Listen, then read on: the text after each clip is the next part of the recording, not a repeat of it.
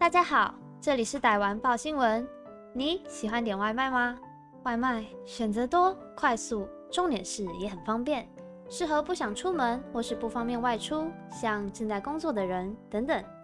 比原价贵，但相比在太阳曝晒下或是寒冬冷风中骑车的外送员，我想这也是合情合理的。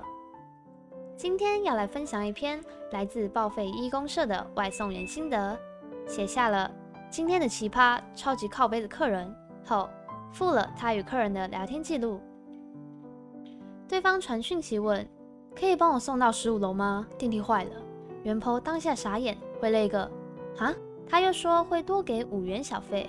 袁坡直接骂了一声：“擦，你下来，这杯我请你。”然后画风就像脱缰野马，拉不回来了。对方先是骂了脏话：“擦擦擦”，又说：“你上来，我喂你喝。”王八蛋上来，我要投诉你，混蛋熊猫，约七楼单挑啊！这样的话。虽然收到这样的回应，让袁坡气得发文，不过看到后，我竟然觉得有种莫名的喜感。底下也涌出了许多有趣的留言：要打去练武室打，在一起在一起，别被他骗，他要骗你送上七楼。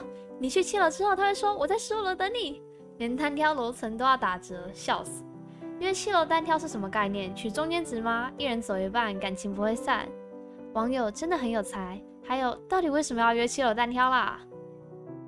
五元小费，大家觉得多吗？二十元我可能就上去了，走楼梯顺便运动一下。不过我还以为一般都会下楼拿的，没想到真的懒成这副德性了吗？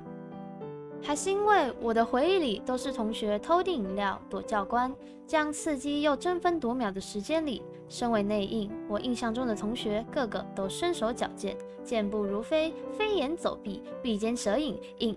OK，太多了，打住。不过这么勇直接呛瞎的，我觉得也是很厉害。所以可能大家要点外卖前就要有个备注或是什么的，不然到了地方才发现这样的事，没有一点心理准备，也没有一丝防备，你就这样出现，要你走十五楼，整天骑车加上这样的消息，骂一句，其实我是可以理解的。个人有个人的难处，而外送员选择只送到外面或是送进去。大概也是因平台规定或是顾客评价而依据，这方面我也不了解，但我想也是有自己的心酸。我个人的立场啦，就算点外卖，除非身体不便，出门拿一下也是可以的，仅代表我个人啦。你喜欢吃果酱吗？说真的，我小时候真的很喜欢直接吃巧克力还有花生果酱，就像我也会直接喝龙眼蜜一样。其实现在也会，但这不是重点。重点是，接下来要分享来自抱怨二公社的一篇贴文。想到精致淀粉和甜滋滋果酱交融的味道，让执行生酮饮食一年多的原 PO 难得控制不住邪念，和两个孩子轮流尝试后都无法将果酱盖子打开。拿给先生后，还想说录个他拯救妻儿出水火与罐头搏斗的影片。结果惊人的举动让他忍不住抱怨先生：“请问，我有叫你用内力开草莓果酱吗？”影片开始能看到袁坡使尽力想打开盖子，失败后由女儿接手，能看到袁坡坐着说话不腰疼的让他用力，加上女儿严厉的脸以及不服输的态度，真是有点可爱啊。最后还是默默交到弟弟手中，他又是张嘴又是咬牙，但任凭他如何努力也无法撼动盖子分毫。姐姐对爸爸很有自信，把果酱拿给了他。袁坡倒是有些担心，会不会连他也无法成功？但只见爸爸淡定地放下食物，接过果酱，看了几下，摸了盖子，然后在弟弟不相信的话语中，将盖子朝下，稍一失力，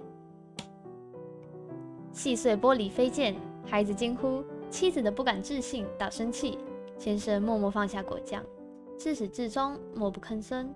贴文的最后，妈妈更是 #hashtag 陪我。#hashtag 陪我一瓶全新的 #hashtag 原谅我无法阻止的出口，还有全家都是戏精的天赋 #hashtag 浪费我一片瑞穗鲜奶吐司，我的心淌血。只能说这一家人都好有趣哦，妈妈也好活泼，留言也是许多开罐的小撇步，放在腰部好施力，用刀子撬一下盖子，拿汤匙撬一下盖子边缘，甚至还有爸爸是对的，是罐子的问题这样的留言。像我们家就没有这种问题了，因为我力气比较小，所以我通常也不会白费力气，意思意思一下后拿给我哥或我爸。我哥会一脸机车，假装很用力，其实对他来说超容易开的。我爸也类似，不过有时候他是真的打不开，这时候就很有趣了。还好他还养了个儿子，不会驳了他面子。当然我们都知道，但我们也不会说。央唱的不是爸爸，真的很辛苦，小声笑就好。你们家会怎么开罐子呢？你能打开罐子吗？还有其他开罐小技巧想分享吗？欢迎留言告诉我们。今天的打完爆新闻到这里结束，希望你喜欢今天的主题，大家也能在留言栏和我们互动，并记得订阅和开启小铃铛哦。我们之后也会分享不同题材的事，我们下次再见，拜拜。